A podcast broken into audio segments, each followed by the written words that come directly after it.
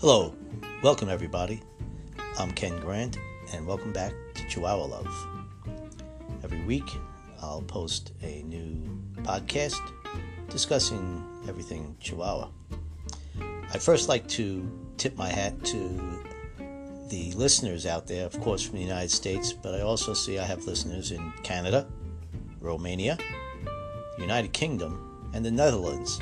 So, welcome to everybody, and it's just eh, evidence how worldwide the love is for the Chihuahuas.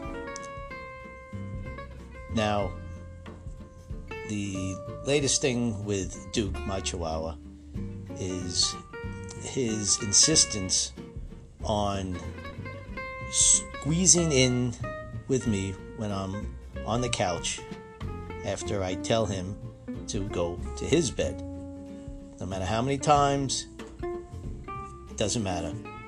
He'll find a way to come up there, and it's going to be a battle of wills, and generally, he wins.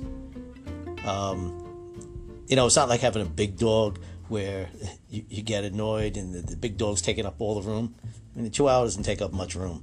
But for a little dog, he can kind of nudge you out of his way so he gives himself more room. Or he'll be laying next to you and you know trying to sleep and his foot will be jabbing you in your side for whatever reason. Sometimes he has his doggy dreams and whatever his dream is he's running or whatever and they'll be uh, punting you in the side. But through it all you gotta love them they are fantastic pets, members of the family, and compared to other dogs, you get everything that other dogs are in a nice small package. So that does it for today.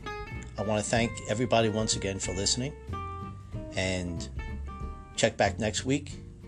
In the meantime, take care and love your chihuahua.